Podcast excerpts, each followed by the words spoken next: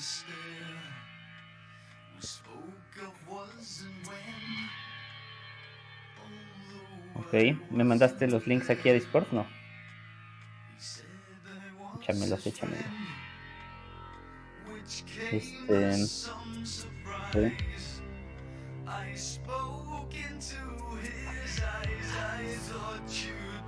Ok, lo abro entonces.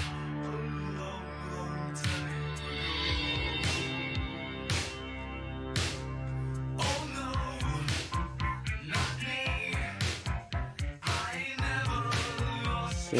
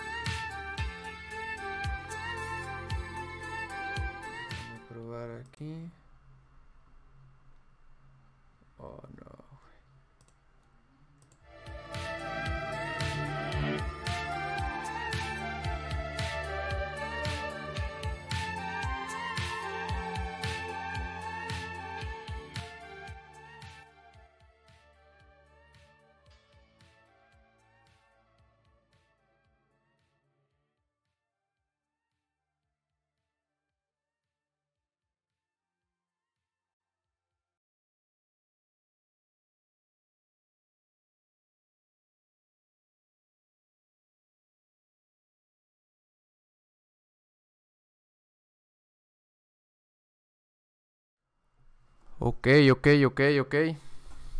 Creo que ahí estamos. Perfecto. Yo sí me escuché desde hace rato, por eso no estaba hablando. Ah, ya. Perfecto. Bueno, pues aún seguimos dándole caña a esto del streaming. Entonces, probándole. ¿Cómo están todos? Aquí andamos una vez más. Buenas noches. Un Ricky spot. Y pues nada, vamos a platicar un poquito de gaming, como lo solemos hacer todo el tiempo. Sepan todos ustedes que, y eso no sé si ya lo había dicho, pero si volteo para allá mucho, es porque ahí está mi tele y entonces estoy acá como pinche en la Matrix, papá. Cálmate. Ya tú sabes. Bueno, estamos aquí como siempre, yo, Gerardo, y mi buen amigo El Jero. ¡Qué bolax! Como están, que todavía no tiene su cámara, pero algún día, ¿no? Sí, llegará a finales de este mes, creo. Exacto. Todos, ojalá y la estén pasando bien en su cuarentena. Y pues nada, bueno, en este episodio tenemos para ustedes un poquito de promos, unas noticias y estamos esperando confirmación de un invitado que se nos... se nos pudimos agregar de último minuto, pero aún estamos esperando a ver si sus condiciones, internet y mil cosas lo van a permitir. Si no, pues lo reprogramaremos, ¿no? Pero bueno. Sí, ahorita justamente me mandó unos mensajes de que se vino corriendo, que tuvo un pedo, pero creo que sí va a entrar. De todas maneras, tú continúa, pero me pregunta que si puede entrar o ya el siguiente. No. Básicamente tú dime. Sí, claro. De hecho, o sea, si puedes gestionar ahorita como en el Discord. Sí. Que de hecho, no sé si es de los que esté escuchando, pero si eres de los que esté escuchando, mándame lo de tu Discord para agregarte rápido y ya poder incluirte. Sí, incluirlo y digo, pues igual y terminamos esta primera sección y en cuanto esté listo Iván Molina se llama, pues ya lo metemos a la llamada y que él decida si quiere con cámara, sin cámara, como él guste. Exacto. Perfecto. Pues bueno, chavos, chavas, Chávez, todos los Chávez del mundo. ¿Chávez? Y especialmente el buen Chávez, ¿no? Todas las personas con su artículo de preferencia. Pues bueno, hoy vamos a empezar con un bonito rundown, o sea, una pasadita, algunas promos que vi por ahí. Entonces, déjenme ver si las tengo todas bien acomodaditas para pasárselas con todo.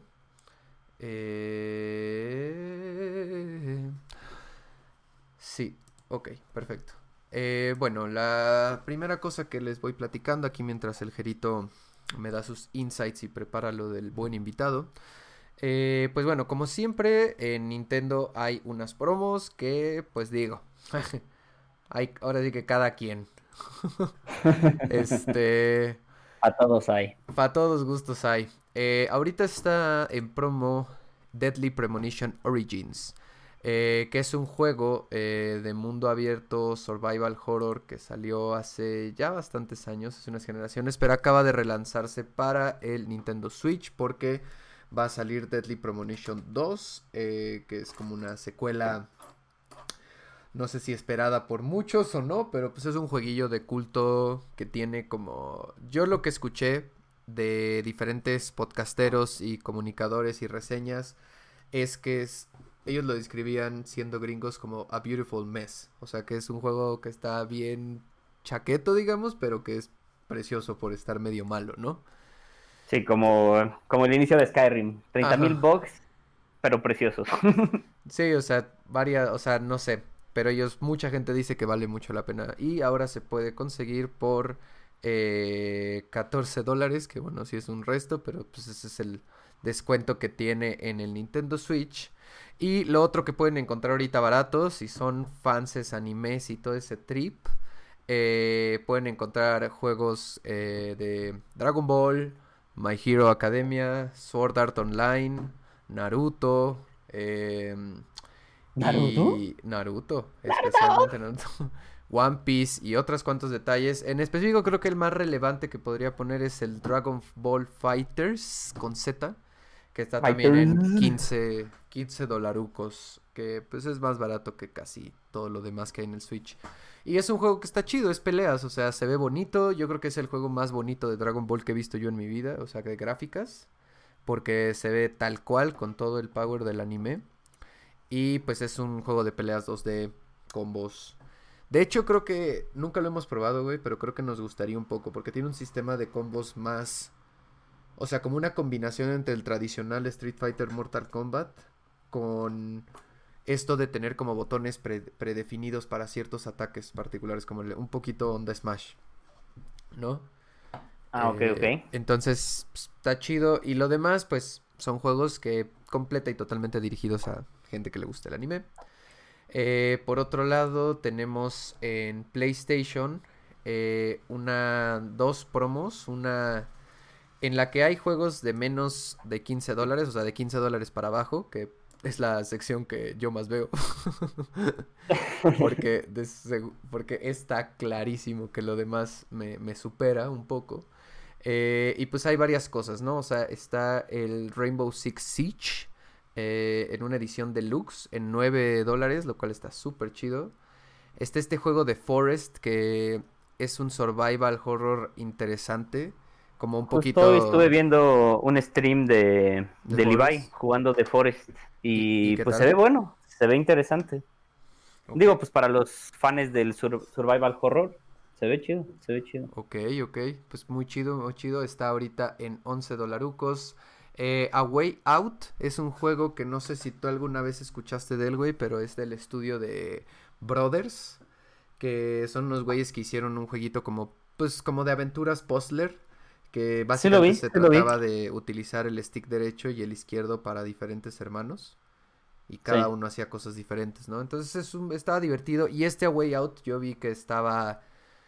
no tan impresionantísimo, pero creo que sí está muy chido, porque tal cual puedes jugar con un compa con la pantalla dividida, como split screen, y literal van jugando las historias de estos dos presos que en algún punto se juntan y hacen cosas como en el mismo espacio, pero también luego se van como a su propio trip.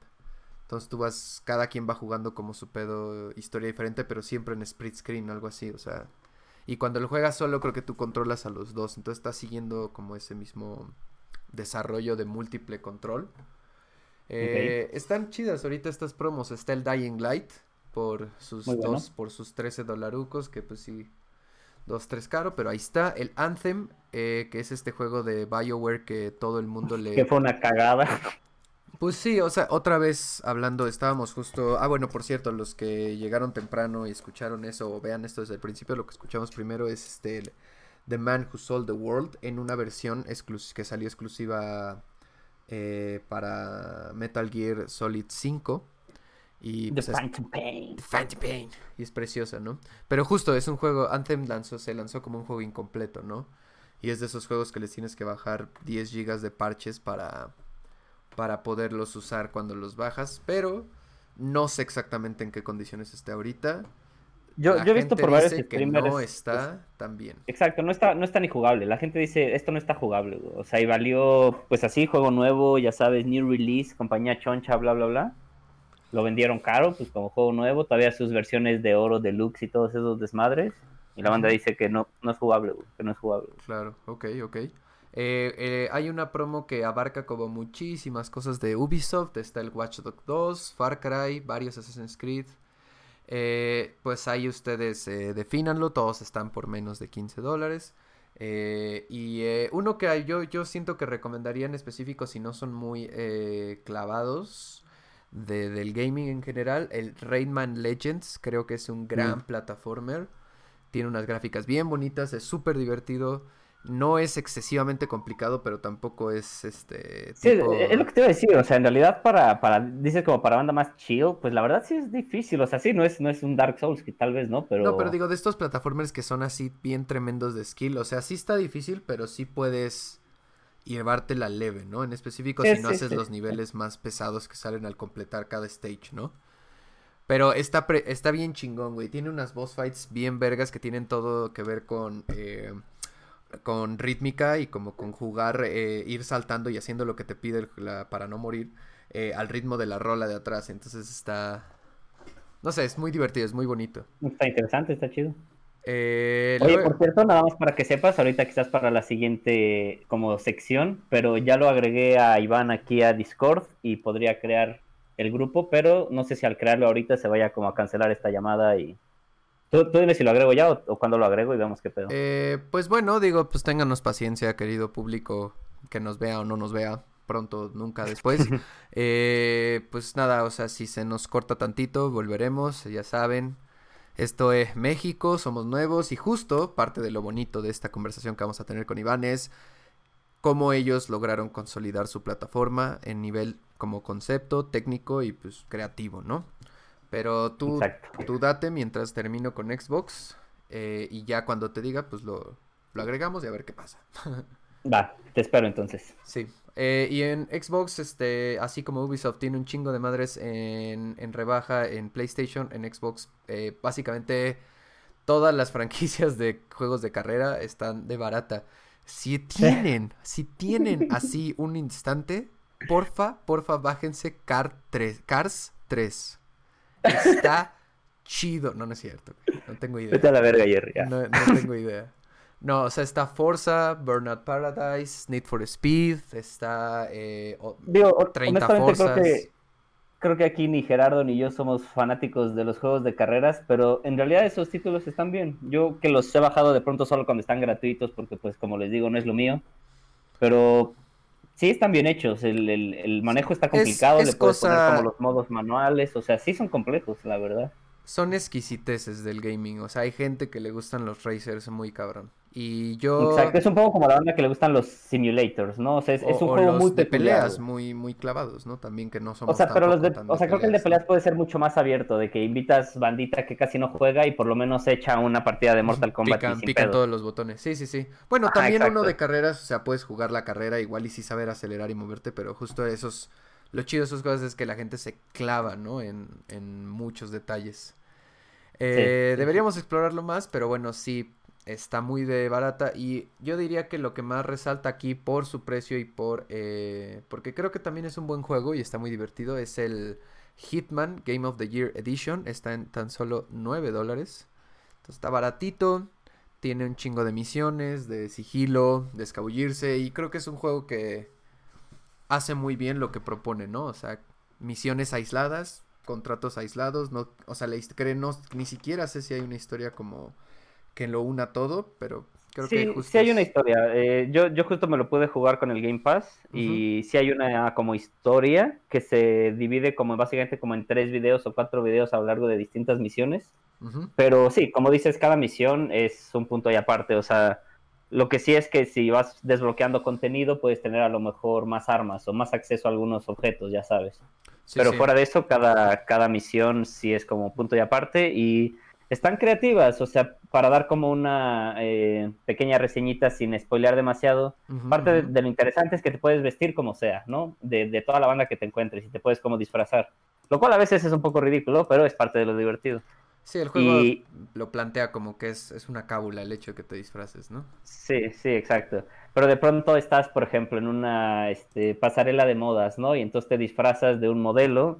y pasas como por la pasarela y pues ya, y tú vas tomando ciertas decisiones sin spoilearles nada más, de cómo terminar el contrato, de a quién tienes que o matar o robar o ya sabes, ¿no? Distintos objetivos. Pero están interesantes. Es un juego chido y creo que justo si son personajes que no tienen la paciencia de una historia larguísima, así solo quieren echar un quick en corto, pues está chido y Y pues nada, puros juegos de carrera en Xbox en sus deals más presentes. Y llegamos a lo bueno. En Steam hay varias cosas chidas, güey. O sea, Divinity Original Sin 2, que es básicamente uno muy parecido a Baldur's Gate, al nuevo que va a salir. Tiene como todo ese role-playing así profundísimo, por turnos, con el... Pues ese sí está basado tal cual en Calabozos y Dragones, o sea, Baldur's Gate fue sacado por güeyes que trabajaron en Wizards of the Coast, que pues, son los que crearon Calabozos y Dragones. Exacto, y Divinity es literal retomando esa, o sea, es otra franquicia, pero digamos, o sea, van sobre lo mismo, muy cabrón. Y está en $219, lo cual me parece bastante chido. El Red Dead Redemption está está en $1,040.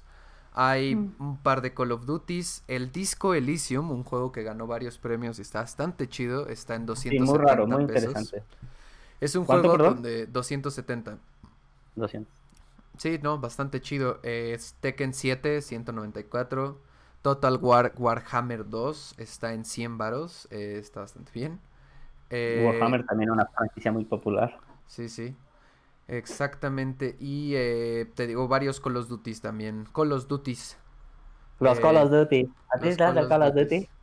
Y estos que están cagados también, vayan a la página principal de Steam, le ponen en ofertas especiales, ahí viene bastante rápido cómo encontrarlo y pueden encontrar todos estos pedos, ¿no? Y están bastante bien. Y esta serie de Ace Attorney...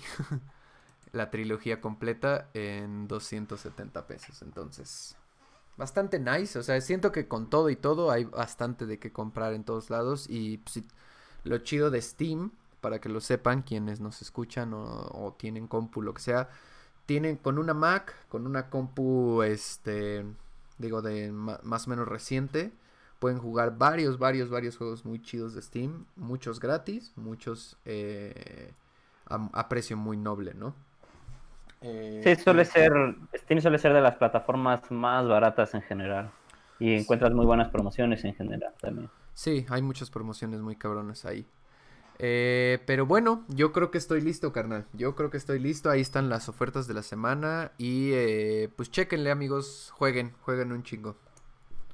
Pues vale, vamos a agregar aquí a Iván. No sabemos si nos vamos a cortar un momento o no. Esperemos, si se corta, no tardar demasiado. Pero voy creando este grupo y a ver qué pasa. Le voy a dar. Venga.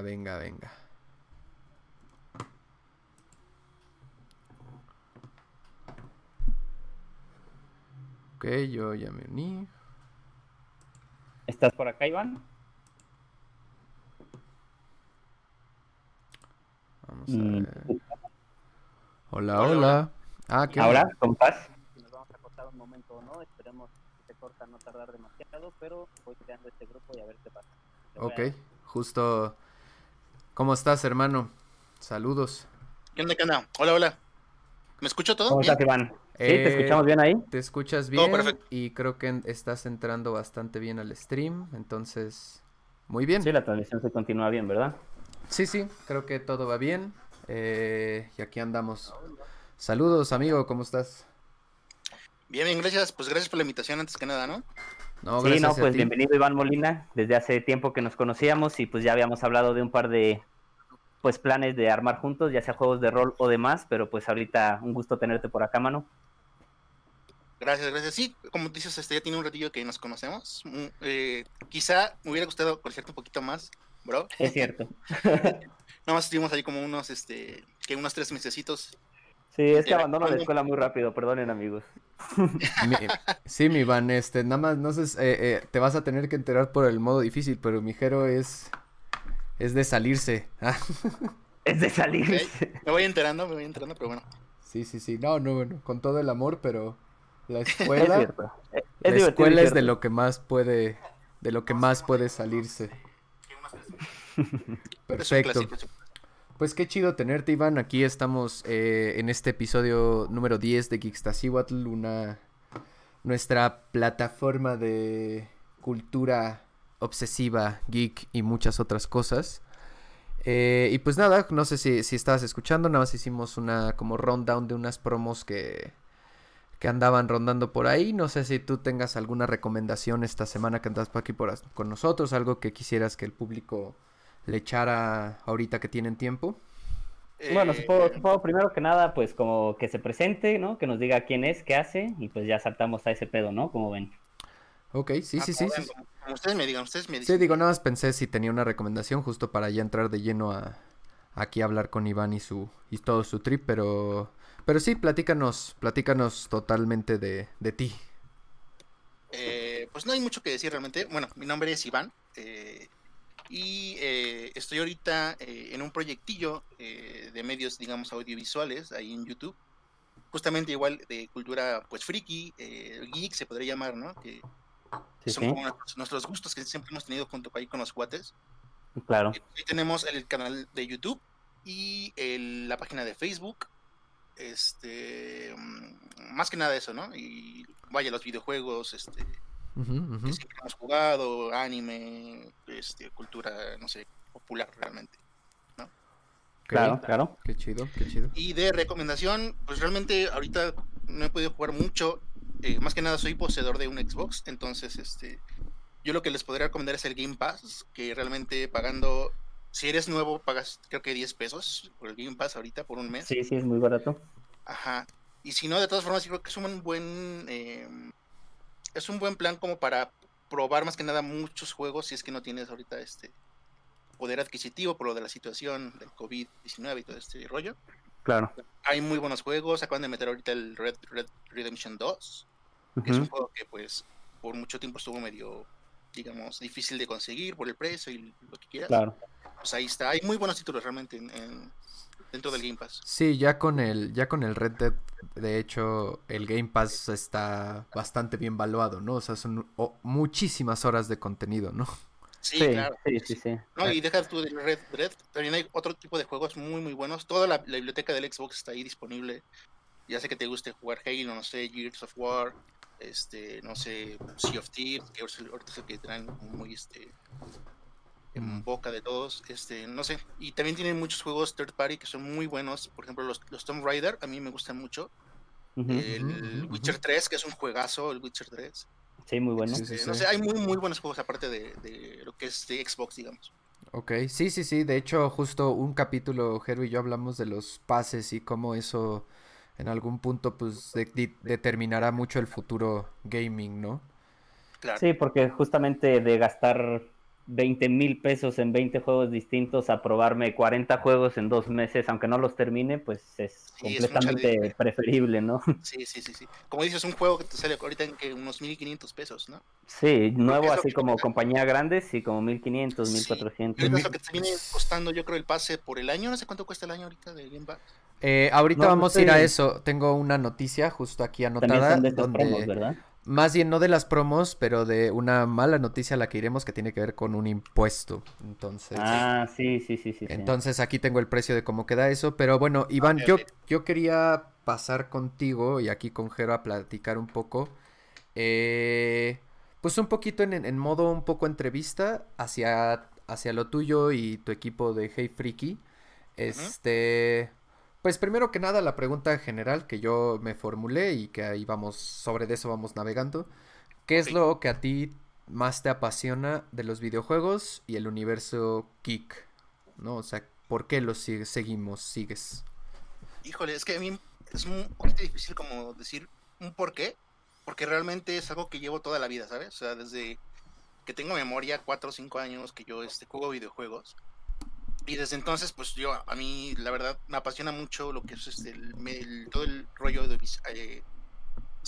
visual, digamos, las artes gráficas, no sé, la ilustración, la animación, la música que conlleva los videojuegos, la narrativa, el hecho de contar una historia.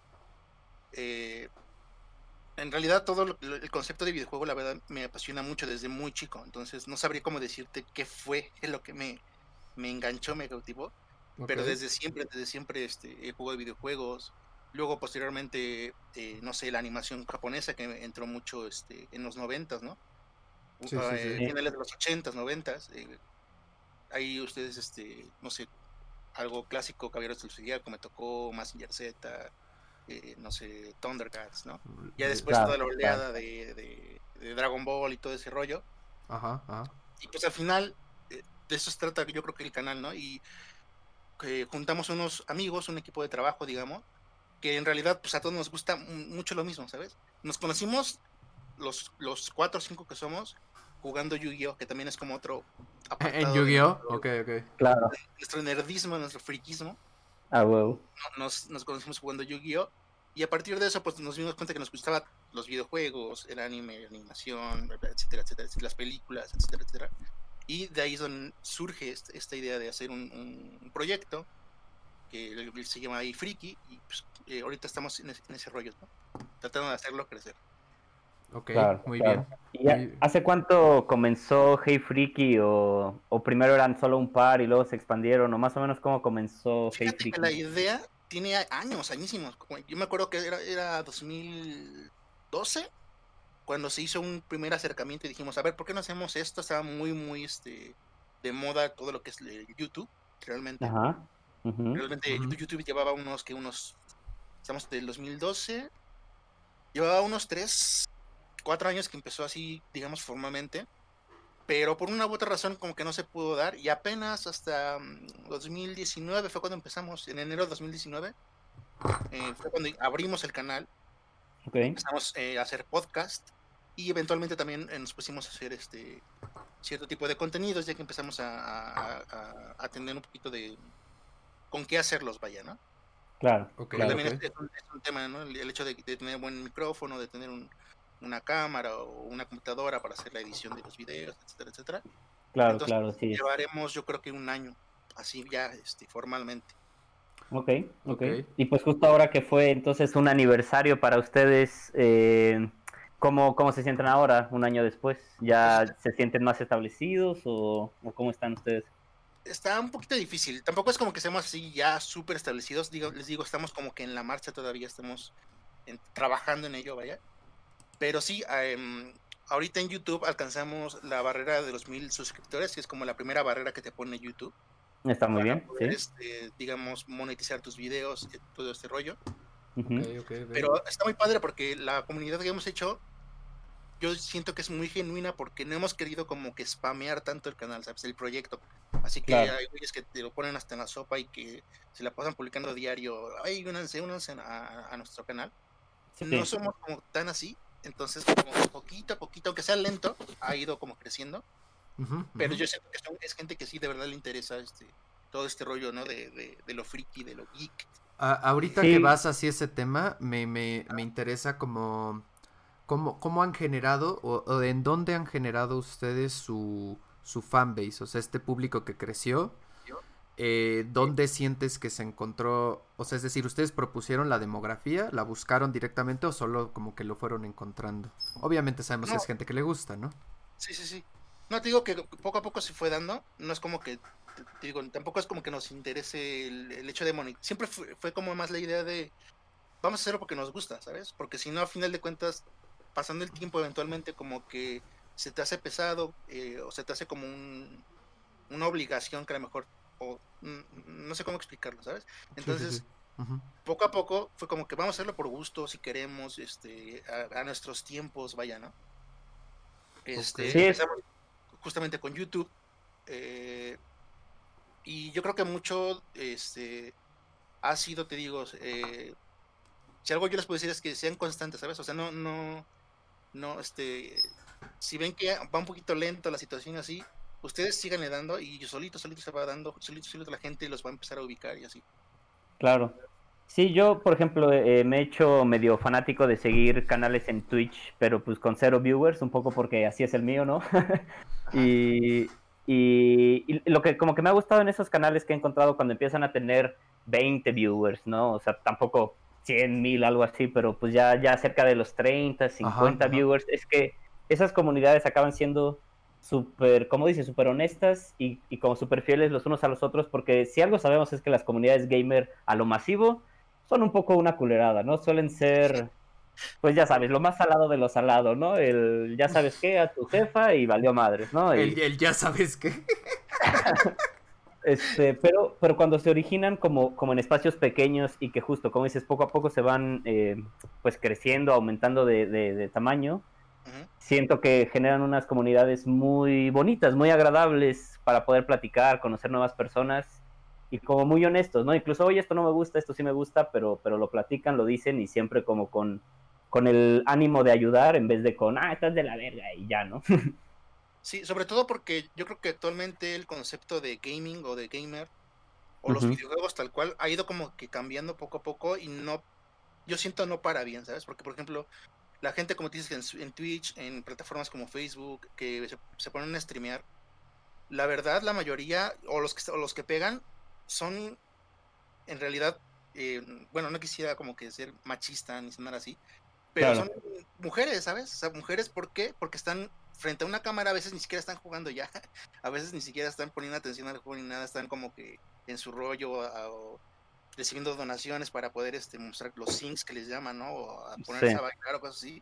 Y ya realmente no es gaming, ¿sabes? O sea, lo que vas, que se supone que tú entraste para ver un juego o a alguien jugar, al final de cuentas se transforma en otra cosa que ya ni siquiera es como que...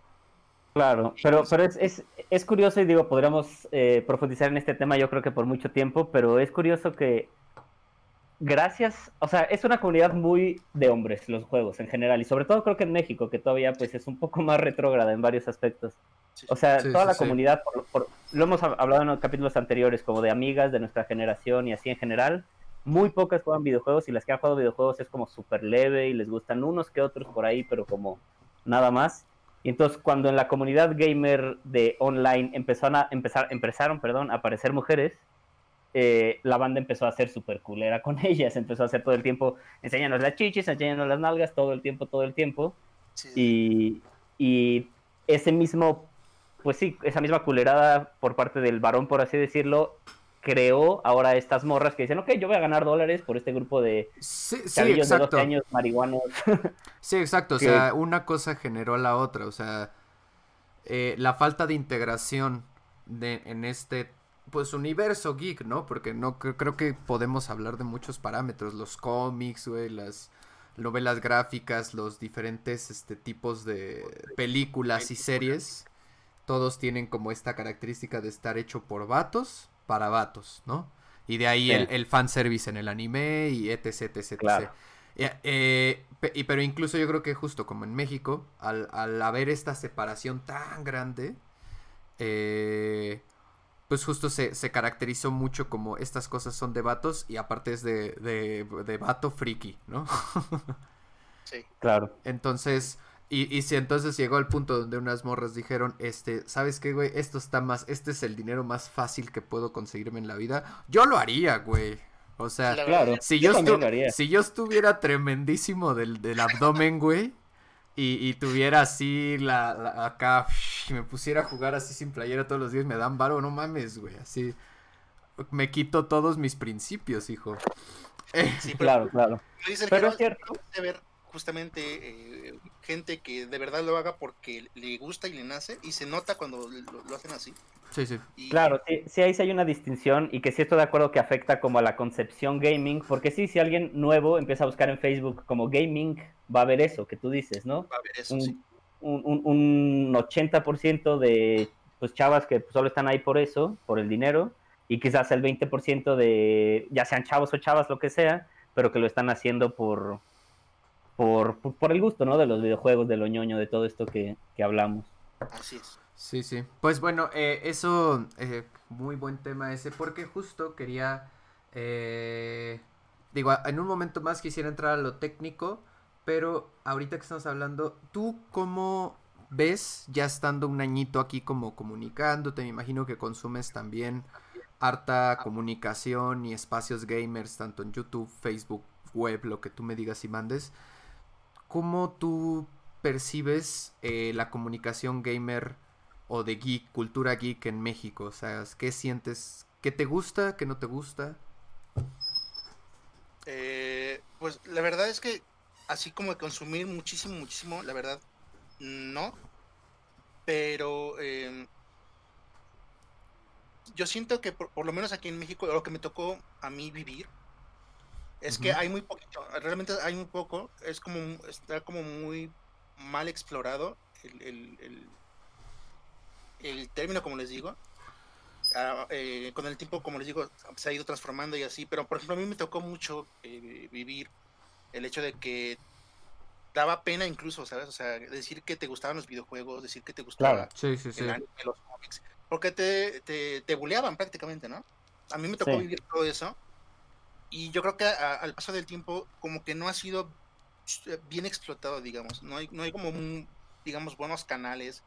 Bueno, la prensa especializada de repente se la ves como muy vendida, como que no sé, o sea, realmente yo creo que podría hacer un cambio iniciando por canales, como dice Jero, pues canales chicos que de verdad se les ve ese interés por dar a comunicar, por dar a entender este concepto, estos hábitos, estos vaya, son que al final de cuentas surgieron siendo nuestros hobbies.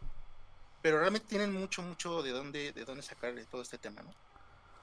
Sí, claro. Sí, aparte evolucionan, de como dices, el problema de la perspectiva, yo creo en muchos lados, pero que sí se ve aquí en México, es que sigue siendo el jueguito que te hace perder el tiempo, ¿no? Y sigue siendo una completa pendejada. Pero yo hablando por ejemplo, con un primo que alguna vez estuvo en Geektasíbatula, el Juanfran, me mencionaba, güey, es que hay algunos juegos tan profundos en cuanto a historia, setting, música y demás, que es mejor o igual que ver una excelente película o que leer un excelente libro, y la banda, mucha banda todavía no comprende ese nivel del gaming, como que sigue pensando, pues es jugar Mario hasta matar a Bowser y ya, qué puta hueva, ¿no? Como que ese es el gaming para mucha banda.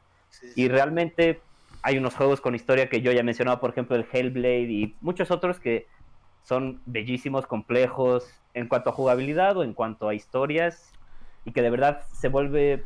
Pues sí, no solo el hobby de sí, a mí me gusta jugar videojuegos en mi tiempo libre, sino no, yo quiero generar tiempo y generar dinero para poder jugar un chingo de videojuegos, porque eso es lo que me llena a mí, ¿no? Y me apasiona, y creo que claro, un poco varios, o sea, todos nosotros un poco, y toda esta comunidad es un poco lo que, pues lo que le gusta, lo que quiere, ¿no? Sí, es... Como te digo, o sea, creo que tenemos ese poder de justamente ya por fin cambiar ese ese ¿cómo estigma. Ese estigma que tiene uno como jugador, los videojuegos, sí, como tal, que no son, antes eran juegos, cosas para niños, eran juguetes, ¿sabes? Como dice Jero, claro, antes decían, pierdes el tiempo con eso. Hoy en día yo creo que es una buena forma de hacer arte, porque realmente sí. Conlleva lo que es música, conlleva lo que es narrativa, conlleva lo que es arte visual, ilustración, lo que tú quieras, ¿sabes? Lleva mucho el hacer un videojuego, y yo creo que justamente teniendo los micrófonos correctos podemos dar a conocer todo eso, ¿no? Sí, una perspectiva más profunda, y lo que decía Jero, muy importante, que la gente pueda distinguir que como en el cine, como en los libros, existe Carlos Trejo y Paulo Coelho, y existe las películas de Transformers, güey, y mil y otras pendejadas. Hay basura, por supuesto que hay basura. Y también hay juegos que se ven muy bonitos y que se venden como pinche pan caliente, no son tan buenos. Claro, un Avengers, por así decirlo. O un Call of Duty, güey, es lo mismo siempre, ¿no? Y serán muy buenos, la manufactura puta, los efectos, no mames. Contenido, quién sabe. Pero claro, güey, estamos hablando de Hollywood, AAA, blockbuster. La gente tiene que dejar entrar esta perspectiva de, güey, así como... No vas a ir a ver al Cinemex a la esquina bien tempranito una película de Godard, güey. No vas a verte algo de Kurosawa, no vas a ver ninguna cosa como muy cabrona. Para encontrar un juego chido hay que rascarle y hay que interesarse, ¿no? No, y últimamente algo que hablamos mucho con los cuates es que la escena indie es clave, es muy clave porque es lo que viene fresco, es lo que viene ya con ideas de gente que le interesa hacer videojuegos. Porque se la vuelan.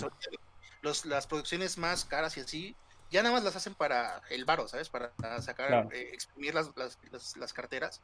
Y realmente lo que ahorita viene con esa idea de verdad hacer buenas historias, de verdad hacer buen arte, viene mucho ya de lo indie, ¿sabes? Entonces, como que hay que dar un poquito más de reflectores a ese punto. Y indie mexicano también, paréntesis, digo, ¿también? Casi no jugué. Yo no he jugado. La escena mexicana. Claro, sí, o sea, digo, obviamente es muy importante apoyar como escenas locales, ¿no? Y obviamente lo intentamos, pero con el rollo indie creo que justo es una comunidad pequeña, global, y entonces tenemos como que incluirnos todos en el mismo tren, por así decirlo. Pero sí, creo que los juegos que he disfrutado más realmente de inicio a fin hoy en día han sido juegos indies, porque sí, me puedo terminar un nuevo Halo, sí puedo... juegos de Star Wars o Call of Duty, como dices, demás, me los echo, los termino y están bien, sí. Pero cuando juego Cuphead, cuando juego Hollow Knight, cuando juego, distintos juegos, miles de juegos en realidad, millones, el Ape Out, que está bien raro, pues el Disco Elysium, que justo mencionamos hace poquito, ¿no? Todos estos juegos que fueron desarrollados por grupos pequeños y algunos tan pequeños como de una sola persona, recuerdo... ¿Cómo se llama este que descargué? Ay, ahorita no me voy a acordar, pero bueno, uno que es como estilo Metroidvania y también con gráficas como de 16 bits, o tal vez eran incluso de 8 bits, pero que fue Axiom Verge, se llama. Axiom creado Verge. La música, todo por un solo sujeto, y pues ese juego lo compré inmediatamente, pero ni siquiera porque piense es el mejor juego de la vida, sino más bien porque ese güey es el mejor güey de la vida, y se merece que le compre su juego, ¿no? Un poco como... Sí, qué chido. Otra preguntita que quería hacerte, Iván, es que también está interesante para todos los que nos vean, nos escuchen y les interese el mundo digital. Antes, empecemos por lo antes de este asunto, cuarentena y pandemia, así, ¿cómo fueron desarrollando en aspectos técnicos su plataforma? O sea, ¿de qué te fuiste dando cuenta que te faltaba, qué necesitabas? O sea, hablábamos un poco de micro, compu, edición, ¿sabes? Todo este pedo, pero justo... ¿Cómo fue ese proceso de madurar la plataforma? Realmente fue, te digo, mucho prueba y error. A pesar de que pues, no somos ni los primeros ni nada. Y como tú dices, vas viendo otra gente que va haciendo lo mismo, a ver cómo lo hacen. Es un poquito como que agarrar un poquito de todo. Como les digo, al principio la limitante era mucho, pues, que no teníamos a lo mejor micrófono o cosas así. Entonces, en la práctica te vas viendo de todas esas... Te vas dando cuenta de todas esas carencias que vas teniendo y tratas como de irlas cumpliendo, vaya, ¿sabes? O sea, como te digo, empezamos nosotros con podcast realmente. Y el podcast es un término que hasta apenas no tiene mucho que se dio a conocer, a pesar de que ya existía y ya había gente que hacía podcast y así. realmente empezamos con eso porque pues, era lo que más teníamos al alcance.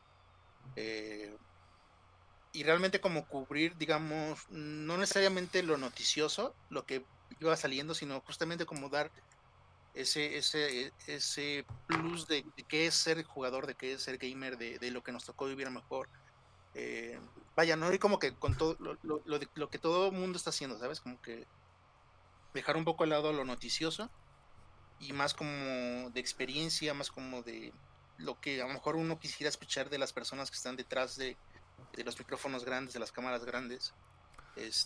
Técnicamente, pues te digo, el hecho de ver cómo acomodar. Al principio, fíjate que incluso hacíamos las tomas del podcast a doble cámara. Pero a final de cuentas, te vas dando cuenta que la gente eso ni siquiera lo como que lo valora, como que se da cuenta. Claro. Al final terminó siendo una sola toma. No sé, compramos este micrófono entre todos también para tener mucho mejor calidad de audio, tanto para los podcasts como para el contenido que se empezó a hacer también. Eventualmente empezamos a hacer contenido ya, digamos, videos, un poquito de, no sé, análisis, un poquito de opiniones, un poquito de los clásicos top 5, ¿no? Que gustan mucho a la gente también. Sí, entonces, sí. Uh-huh. Prueba y error, vamos. Te digo, todavía estamos con ese proceso de ir creciendo, de ir viendo, de ir experimentando, pero pues ahí la llevamos. Perdón. Qué chido. Sí. Pues sí, da gusto saber que digo, después de un año como que se han podido mejorar y como dices, aunque a lo mejor fue difícil y de pronto había momentos como de no saber si iba a verse o lo que sea, como que hayan seguido y pues que ahorita, digo, como dices, no es que es algo gigante y ni siquiera están buscando quizás algo gigante, pero ya es una pequeña comunidad, como dices, y pues eso ya está chido, ya es agradable poder generar eso y poder conocer gente incluso, ¿no? Nada más a través de eso. Claro, y como dices, pasa mucho eso, de que llega un momento en que dices, ¿lo seguimos haciendo? ¿No lo seguimos haciendo? Porque realmente hubo momentos en que sí, o sea, era tanto el esfuerzo y lo que estabas tú invirtiendo, digamos, ya sea tiempo, dinero, lo que quieras. Uh-huh. Sí. No hubiera como que una respuesta tan llamativa, si era como que, pero como les digo, o sea, yo creo que en todo proyecto pasa eso. Es de aferrarse. Claro. Es aferrarte, seguir haciéndolo, no importa. Como les digo, ha servido mucho el hecho de que lo hacemos por gusto, no porque queramos monetizarlo, ni porque queramos ser famosos, ni porque realmente lo hacemos literalmente por gusto, ¿no? Entonces, digo, prueba y error, a ver, vamos inventándonos unas ideas así, y a ver qué es lo que pega, ¿no? Ok. Claro. Justo hace rato vi el video me eché el video de cuando hacen la retrospectiva de Final Fantasy VII. Y pues chido, o sea, bonito, me gustó como el mensaje, el análisis de la importancia de este juego, ¿no? Y sí, está muy chido, ¿no? Justo ya ese es un siguiente nivel, ¿no? Donde ya no solo creas un contenido. No es que esto sea sencillo, pero sin duda editar, cortar, seleccionar clips, voiceover, escribir un guión o al menos como llevar una línea, ya te requiere un poquito más. Tiene su chamba, ¿sí? Mucha gente dirá, güey, o sea, subir videos es súper sencillo, no todo el mundo lo hace, yo creo que mucha gente lo hace, pues debe ser muy sencillo, pero sí, como tú dices, realmente lleva un trabajo previo de escribir un guión, de sentarte a elegir imágenes, ya sea que sean propias o ya sé, no sé, tú ahí buscas tu galería. Uh-huh.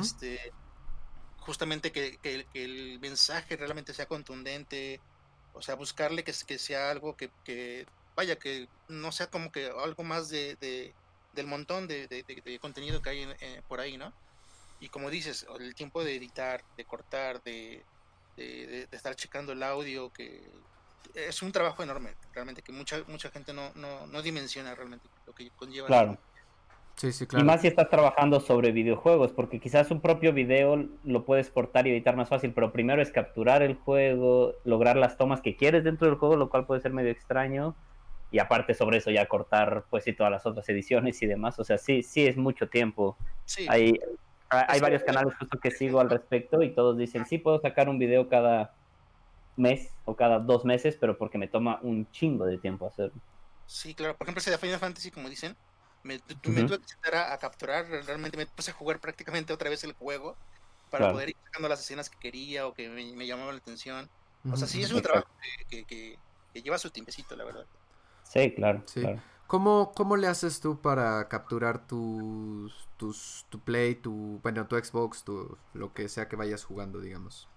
Claro, pues eventualmente también me hice de una capturadora, la marca El Gato, es famosa ya dentro de todo este rollo, porque también te ayuda mucho para hacer streaming. Claro. Y también es otro tema del streaming. Al principio también lo intentamos mucho, pero por nuestra carencia de internet quizá, porque no teníamos una capturadora, cómo capturar fielmente la imagen del juego. Antes, por ejemplo, yo me basaba en el servicio de streaming de Xbox. Puedes tú mandar tu imagen de tu Xbox a tu Windows 10. Uh-huh. Y de allí del Windows 10 ya yo sacaba la imagen del juego y podía hacer como que los videos o... Era un proceso muy complicado, que ni siquiera era como que el mejor proceso, porque al final de cuentas perdía mucha calidad. Entonces, eventualmente pudimos hacernos de capturadoras, y pues así es como jalamos ya sea los videos y para hacer también el streaming. Claro, aparte para Nintendo Switch es obligatorio tener capturadora, ¿cierto?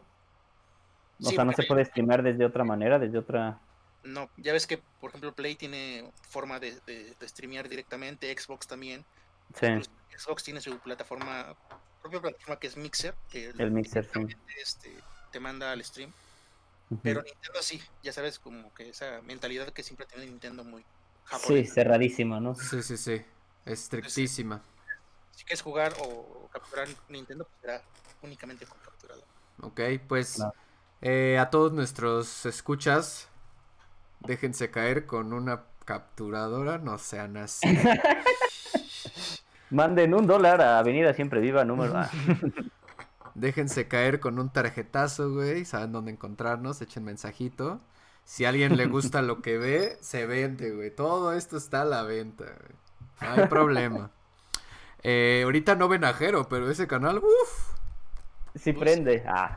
Vea, hasta está de rojo el cabrón ahí. Todo un rockstar.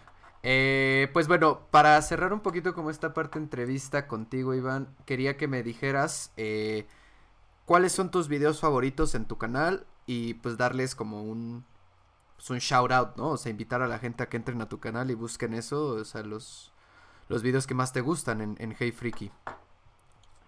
Ok, pues bueno, mira, por ahí hicimos algunas dinámicas, por así decirlo, juegos, que la verdad está muy divertido, es como muy genuino vamos a sentarnos a hacer un es un juego como ese. En esta ocasión hicimos no sé si hayan jugado alguna vez Mierda en la Cabeza, que le llaman, que te pones una imagen de algo, un nombre de algo aquí en la cabeza y tiene que adivinarlo. Claro. Adivinar. Creo que no sabía qué era el nombre, pero lo había jugado. Creo que no sé así, pero no sé cómo se llama la verdad. Yo le decía personajes, ¿no? También personajes. Ok, ajá. Ay, te trabaste tantito. Nada más como si te... Yo lo escucho bien, Jerry, ¿eh? Yo lo escucho bien. Ah, ok. Está bien. Creo que te fuiste un momento. Era ese sentimiento genuino nada más de juntarte con los cuates sin ningún tipo de pretensión a charlar, a jugar, a reír un poquito. Uh-huh. Entonces por ahí hay un video que es una dinámica de... Error, el que me gusta más fue adivinar el soundtrack, el opening del anime, no me acuerdo. Igual la rola para tratar de que lo quiera. Hicimos un equipillos y quien ganara, ¿no? Pero te digo, ese como ese sentimiento genuino de estar con los cuates nada más, pasar el rato. Uh-huh. Y el de Final Fantasy también me gusta mucho porque retrata mucho lo que yo... Esa evolución que ha tenido el videojuego como tal, ¿no? Del sentimiento de jugar por primera vez Final Fantasy VII y por ejemplo, para mí es como de los primeros juegos que realmente me sentaba y decía, güey, ¿qué estoy viendo? ¿Qué es esta historia que tiene tanto matiz, que tiene tantas cosas? Nada más como decía Jero, nada más es matar a Bowser y ganar y salvar a la princesa, sino que sí, realmente involucra muchas otras cosas, muchas corrientes artísticas, muchos otros idealismos también. Final Fantasy como que fue como que ese ¿cómo se dice? O sea, ese parteaguas para mí de realmente ver de otra forma los videojuegos Uh-huh. Y justamente ahora que salió el remake, lo hice como quise hacer como una comparación un poquito, y también como recordar, digo, todos esos sentimientos de la infancia, y plasmarlo ahí en video. Este también es un video que me gusta mucho. Y, uh-huh. y ¿qué más? Pues no sé, porque yo, por ejemplo, yo soy muy Halo fan, muy de hueso colorado. También Halo es para mí una franquicia que en su buen tiempo, porque ahorita ya ha ido muy, muy, muy declive, pero en su claro. momento fue un juego que me marcó muchísimo competitivamente, por supuesto también, pero como industria, la verdad es que Halo, por ejemplo, Halo 2 para mí fue, y lo he dicho también ahí en el canal, en los podcasts, uh-huh. para mí Halo 2 es mi juego, yo creo, favorito de toda la vida, es como mi top 1, entonces los videos que hago de Halo también, y ahorita que viene Halo Infinite, yo creo que vamos a sacar un poquito más de contenido acerca de Halo.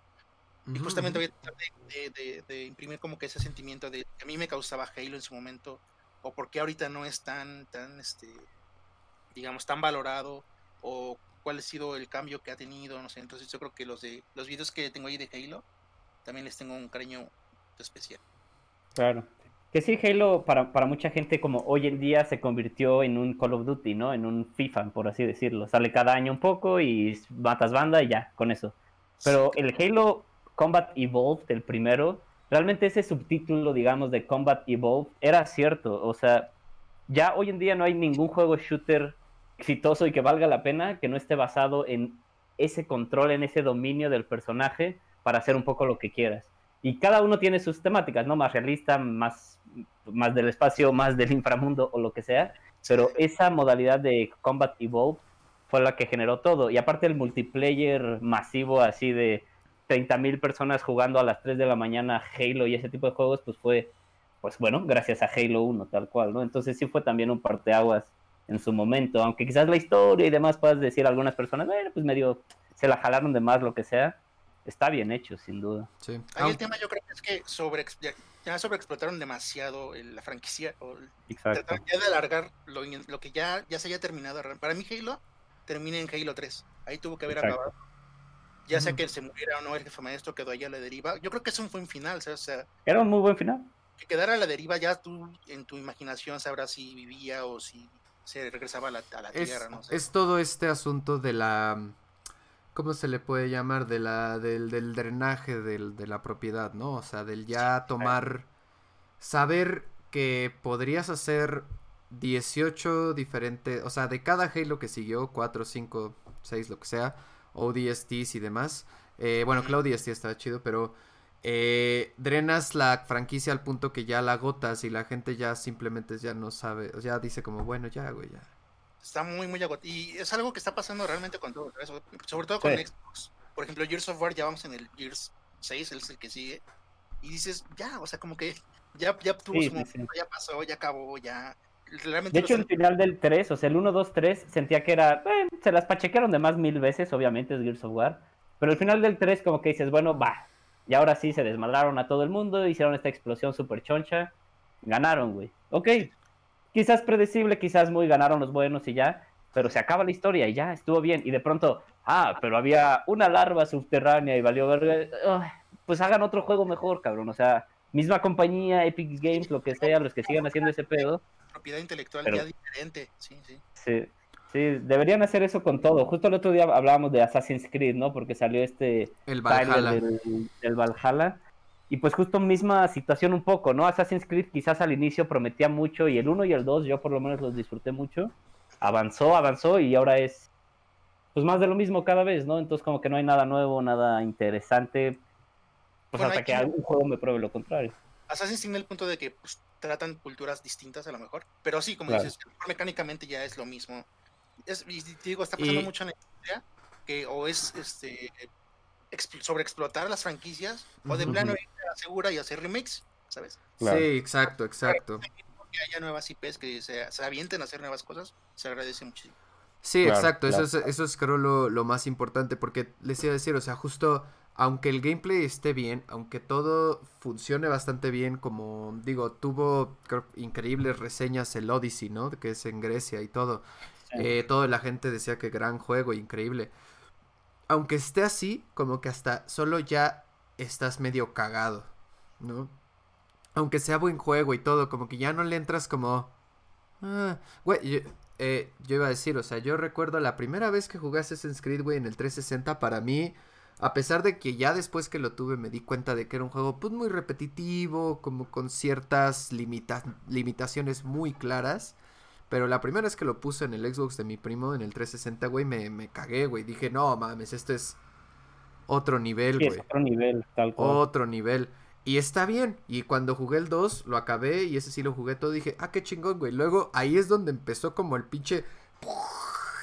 ¿Sabes? Sí, sí. Porque, güey, cada mes había uno nuevo, cabrón. O sea, te sacan el 2 del 2, el 3 el 3 del 2 y luego que sí. El 3 y luego que el 4 y luego que el bla y luego que sí, todos sí, los de sacaron un chingo de versiones como para celular y demás, que el China, que el India, que el no sé qué, que pues en realidad como sí, para o sea, qué, no sé qué. Ya se empieza a diversificar, salieron para PSP, para Nintendo DS, o sea, empiezas a abrir tanto la franquicia que una de dos, güey. O tu juego es tan básico y tan primordial como un Mario que lo puedes poner hasta en galletas y la gente sabe qué pedo, güey. Y el Assassin's Creed es el típico juego que quiere echarle de más, güey, ¿sabes? Como analogía de fútbol. El güey que hace 20 dribles, güey, y al final la saca, el balón se va para afuera. Es así, güey, no como... de fútbol, Jerry. ¿Cómo no? Siguiente tema, FIFA 2022, güey. ¿Qué es... ¿Cuáles son nuestras expectativas? No, o sea, pero justo, en vez de tocar fácil, güey, de jugar chido, de hacer una jugada bien, es como praca, y ya la perdiste. Ah, ok, bueno, pues ya. ¿Pa' qué tanta faramaya, güey, no? Pinches historias. Sí, irte de frente y ya, ¿no? Ajá, era de frente, papá, era correr rápido y de frente. Y estos güeyes le hacen, son los clásicos de hacerle a la mamada. Y bueno, nada más como para que no se me vaya esto, pues les invitamos para que quede grabado, o sea, busquen HEYFRIKI y así pueden buscar a Hey Freaky en Facebook y en YouTube y pues vean, tienen un vergo de contenido. Y sabes que está bien chido, que es algo que a mí me da mucha hueva, güey, pero sé que tengo que entrarle, los thumbnails, güey, cómo me da hueva pensar en thumbnails, güey. Pero los tienen y es chido, güey, porque literal eso hace que la cohesión gráfica de lo llamativo, pues, ¿no? O sea, te hace que digas, a ver, ¿qué es ese video, güey? Claro. Y qué castres para mí, pero bueno. Y fíjate que... Sí, no, pero sí es importante. ¿Cómo te digo? O sea, técnicamente, si llegamos a un punto de averiguar cómo funciona un poquito el algoritmo, y justamente antes te digo... Hacíamos las miniaturas, como tú dices, los títulos, incluso un poquito como ahí se va, como nosotros nos daba a entender. Pero llegamos a un punto de investigar que realmente sí, o sea, si tú pones palabras clave en los títulos, por ejemplo, el hecho de que pongas una imagen tuya de tu cara, no sé, haciendo una tontera ahí en la imagen también, como claro, que incentiva que la gente diga, ok, a ver, ¿qué onda con esto? Sí, claro. Hay cositas muy, muy específicas que sí, vaya, son parte de este algoritmo que manejan todo este tipo de red social maneja este tipo de algoritmos y pues sí hay que andar un poquito viviendo como que lidiando con todo eso, ¿no? Claro, sí, muy importante. Pues mira, me imagino que ya estamos como medio cerrando esta sección. Yo tenía como dos preguntitas como rapidonas. Una, ya nos mencionaste que Halo 2 es como un poco tu juego favorito de toda la vida. Pero si tuvieras que elegir un juego, pero como por historia, como por algo que te haya llegado a ti, como a un nivel más allá de diversión, ¿qué juego podrías recomendar? A nivel historia... O sea, como más sentimental, ¿me entiendes? No solo, wow, qué buen juego y qué divertido fue terminarlo, sino, este juego me llegó, sea por un motivo o por otro. Híjole, no sabría decirte esa, ¿eh? Pero, por ejemplo, fácil... En esta década que pasó, de hecho hicimos un video de nuestros juegos que nos gustaron en esta década, que nos marcaron.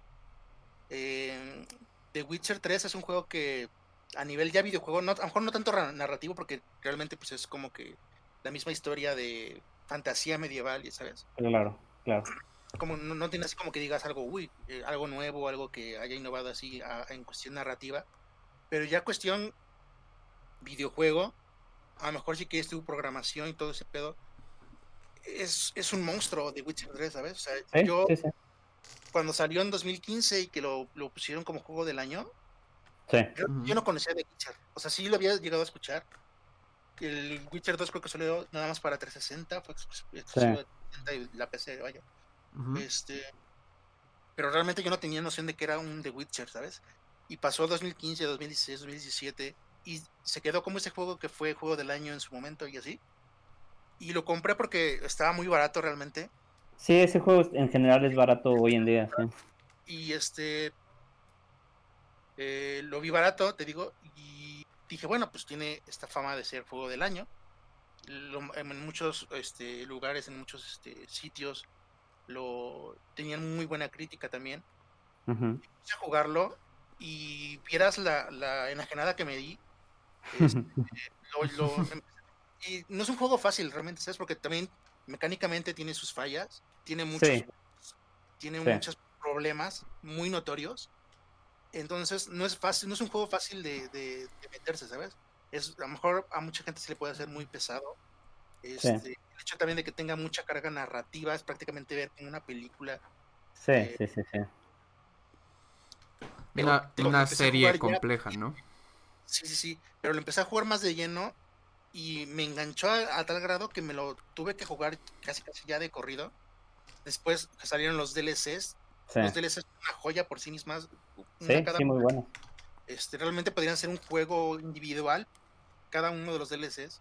Mucho contenido para un DLC que fue realmente, creo que fue gratis, ¿no? Fue gratuito y de hecho fue como muy choqueante un poco para la comunidad, pero para bien, cuando sacaron esos DLCs gratuitos, porque no recuerdo las palabras exactamente, pero CD Projekt Red dijo algo así como: nosotros hubiéramos podido sacar Witcher 3.5, venderlo como juego nuevo y ustedes lo hubieran comprado y lo hubieran disfrutado y nosotros hubiéramos ganado, pero preferimos regalarles este juego y preparar una joya para después. Y se referían como al Cyberpunk y fue como, güey, esta es la única compañía en el puto mundo que por lo menos no me está succionando el alma, cabrón. Justo eso, sí, que justamente me gusta mucho esa ideología que trae ahorita CD Projekt Red, de realmente hacer un juego porque les gusta hacer videojuegos, porque les gusta contar historias, porque les gusta, no sé, innovarse, desarrollarse. Tú ves el primer Witcher, lo comparas con el 3 y es un avance, pero brutal. Y te digo, o sea, yo lo jugué y es un juego que yo no había jugado, o sea, llega a un nivel que yo no había visto fácil en 10 años, ¿sabes? O sea, realmente, y no es por echarle mucha crema a los tacos, pero sí es un juego muy, muy completo, que es muy accesible, que justo como tú dices, CD Projekt Red trae toda esa mentalidad de a lo mejor dar a conocer más su producto más que realmente ganarle, que yo creo que ya le ganaron y por creces, ¿no? Porque justamente últimamente se hizo muy muy famoso con la serie también que salió de Netflix, tuvieron un repunte de ventas, entonces yo creo que no necesitan realmente como que ese aspecto de venta, pero sí, The Witcher es un juego que me sorprendió en muchos aspectos. No esperaba que fuera tan gigante, tan inmenso, tan inmersivo. Y sí, ahorita estoy esperando mucho Cyberpunk 2077, justo porque, te digo, toda esa ideología que trae Cyberpunk llama mucho, me llama mucho. Sí, claro. Sí, de hecho, incluso... Sí. Dime. No, adelante, vas a ver. Nada, que decía que hablando de lo chido de CD Projekt Red, que justo, o sea, tiene que ver con Xbox, pero también, obviamente, ellos tuvieron que estar de acuerdo porque EA, por ejemplo, le entró al asunto del Smart Delivery, ¿no? Que le llama Xbox, que tú vas a comprar Cyberpunk día 1 en tu Xbox One y si compras tu Series X, lo vas a tener en Series X, ¿no? Sí. Y este Smart Delivery es algo que está vendiendo muy cabrón Xbox, como de EA, nosotros y acá, y tal cual, o sea, las reglas, por ejemplo, que puso EA para decir que Madden era Smart Delivery, es que lo tenías que comprar de tal a tal, o sea, de noviembre a diciembre, y lo podías cambiar a Xbox One, a Series X, máximo hasta marzo. Entonces es como... O sea... Es que aparte, EA intentando ser buen pedo es como el señor Burns disfrazado de Jimbo en Los Simpsons. Sí, güey, tal cual, es una mamada. Es eso de, hey, ¿qué pasó, profe? ¿Cómo están los chavos? Exacto, exacto. Y lo de CD Projekt Red fue el primero, y creo que el primero podría afirmar, si alguien tiene otra información, que dijo, nuestro juego, si lo compras en Xbox One, lo tienes día 1 en el Series X cuando te pases, ¿no? Y bueno, digo, pues es una iniciativa obviamente que ellos saben que no les va a dar la misma cantidad de dividendos, pero volvemos a lo mismo, ¿no? Ellos están dispuestos. A la larga, claro. Como te digo, o sea, con Witcher lo vieron, yo creo. A la larga, pues sí, o sea, les dejó buen varo porque la gente lo consume, porque es esa accesibilidad que tiene, de que el juego fue tan barato en su momento, de que tiene, están ofertas, cada vez que hay ofertas está el Witcher ahí en ofertas. Y al final de cuentas yo creo que es un juego muy exitoso numéricamente hablando. A pesar de que al principio no fue así, al principio fue un juego muy, no sé, de nicho, no sé. Pero te digo, eventualmente logran que con toda esa mentalidad, ahí se ven claramente, como tú dices, con la comparación con EA, uh-huh, de cómo lo hacen, y como dices, te quieren ver bien pedo, buen pedo, pero pues no, o sea, y los juegos también que ellos manejan, por ejemplo, no sé, Anthem, que salió, o sea, es un juego que salió súper incompleto, súper, con un chico de fallos, al final de cuentas, ya creo que ellos mismos dijeron, bueno, lo vamos a volver a hacer, no sé, ahorita como está el estado de Anthem, pero sí, justo lo mencionabas un poquito al inicio, curiosamente, pero sí está en mal estado todavía, sí. Básicamente. De hecho, todo parece indicar que BioWare está, todo el team, según este podcast y noticias que leí, todo el team está dedicado a lanzar antes de que acabe la generación el 1, 2 y 3 remasterizados de Mass Effect. Ya, para sacar un varito de lo que sea. Ajá, para sacar algo ahí de lo que sea. Que digo, la verdad, que muy chido. 1, 2 y 3, sí me los armo. ¿Ah? Sí me los compro, güey, sin pedos, güey. Pero justo, o sea, la gente que compró Anthem, que es este nuevo tema de Games as a Service, ¿no? O sea, continuos, updates, como el Division, como el Rainbow Six, ¿cuál es el otro? Digo, distinto, pero como League of Legends, a fin de cuentas, ¿no? League of Legends, Destiny, todos esos son juegos que viven de existir perpetuamente por updates, ¿no? Sí. Y entonces esta gente como que pues dijo, no, pues yo creo que lo van a, tal cual, güey, como un caballo que se torció el tobillo, güey, le van a poner el tiro de gracia así de ¡pah! Adiós, carnal, ¿no? Nos vemos otro día, más suerte para la próxima. Sí, la diferencia con CD Projekt Red de que te entregan un juego chingoncísimo, completísimo, por donde lo veas, a un precio accesible. Entonces, ahí se nota la diferencia. Y también habían salido unos bugs como de día 1, pero lo parcharon esa misma noche. O sea, fue como el equipo ya salió, se vendió, vieron, hay esta pequeña falla, en ese momento le pusieron a chingar y al día siguiente ya estaba bien. Entonces, ese tipo de detalles, aunque sí sigue teniendo algunos bugs. No que el Witcher 3 es de hecho, yo vi que salió también bastante bugueado, pero bueno. También hay que considerar que es la primera vez que estos güeyes, la primera vez que es un equipo como CD Projekt Red, que era chico para cuando lanzó el 3, hacía mundo abierto, ¿no? También, digo, no tienen como los de Skyrim que llevan haciendo mundo abierto desde Windows 95, güey, ¿no? O sea... Claro, pero fíjate que el mundo abierto del Witcher 3, y es todavía lo que lo hace todavía más impresionante, está más... Pues más inmersivo que el de Skyrim. Tú me conoces, Skyrim me encanta y lo he terminado 1,001 veces. Pero, por ejemplo, de ir caminando por la ciudad en Witcher y escuchar que alguien tosía, alguien estornudaba y otra persona se pedorreaba, aunque sea una estupidez, para mí fue increíble, porque sí fue como, ok, este NPC que no le importa a nadie, que ahí dice drunkard, trumpet o pendejadas así, güey. De todas maneras tiene mucho más personalidad que personajes en Skyrim con los cables, ¿no? Entonces, como por un simple estornudo, una simple tos o un pedo, literalmente, llenan un ambiente mucho más rico y como con más coherencia, más realismo, que justo, como dices, Skyrim, que lleva haciendo mundos abiertos desde que existe ese concepto, básicamente, ¿no? Sí. Sí, está muy cabrón el bicho. Muy bien. Oigan, pues, digo, ya llevamos un buen rato, qué chido que se armó la plática bien a gusto. Ha estado bastante bien. Voy a recortar un poco una sección de noticias que, digo, tampoco era mucho, pero nada más quiero atacar 3 temas rapidísimo que me parece que están divertidos, interesantes. Voy a cerrar con la nota más culera, pero voy a abrir con la más chida, que es el anuncio del Unreal 5. que acaban de lanzar, como esto que platicamos el podcast anterior sobre el Summer Game Fest que hizo este carnal que organiza los Game Awards, Jeff Keighley se llama. Uh-huh. Como parte de esto, Epic, dentro de Summer Game Fest, lanzó como un trailer de las nuevas capacidades de su plataforma. Y sí, lo más relevante es esta información está por todo el internet, pero esta particular la saqué de IGN Estados Unidos, de Matt Kim, 13 de mayo. Y básicamente lo que tienen es que el trailer se llama Lumen in the Land of Nanite. Es el nombre porque los dos sistemas que están showcaseando, mostrando aquí, es su Lumens, que es una herramienta de iluminación dinámica global, y la otra se llama Nanite, una herramienta de geometría virtual.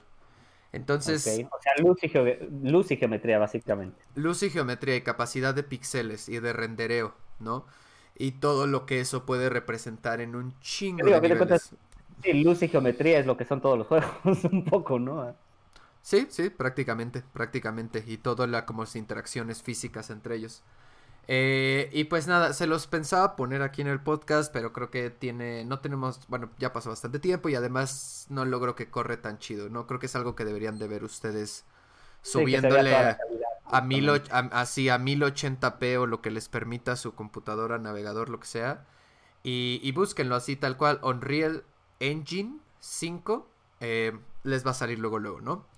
Y pues muy bonito, o sea, hablaban de esta forma en que la luz, tienen una programación ya en el engine que puede hacer que rebote diferente de diferentes puntos dependiendo de la geometría del espacio. Y lo otro que se dijo mucho fue sobre la cantidad de billones de triángulos en la geometría de las superficies.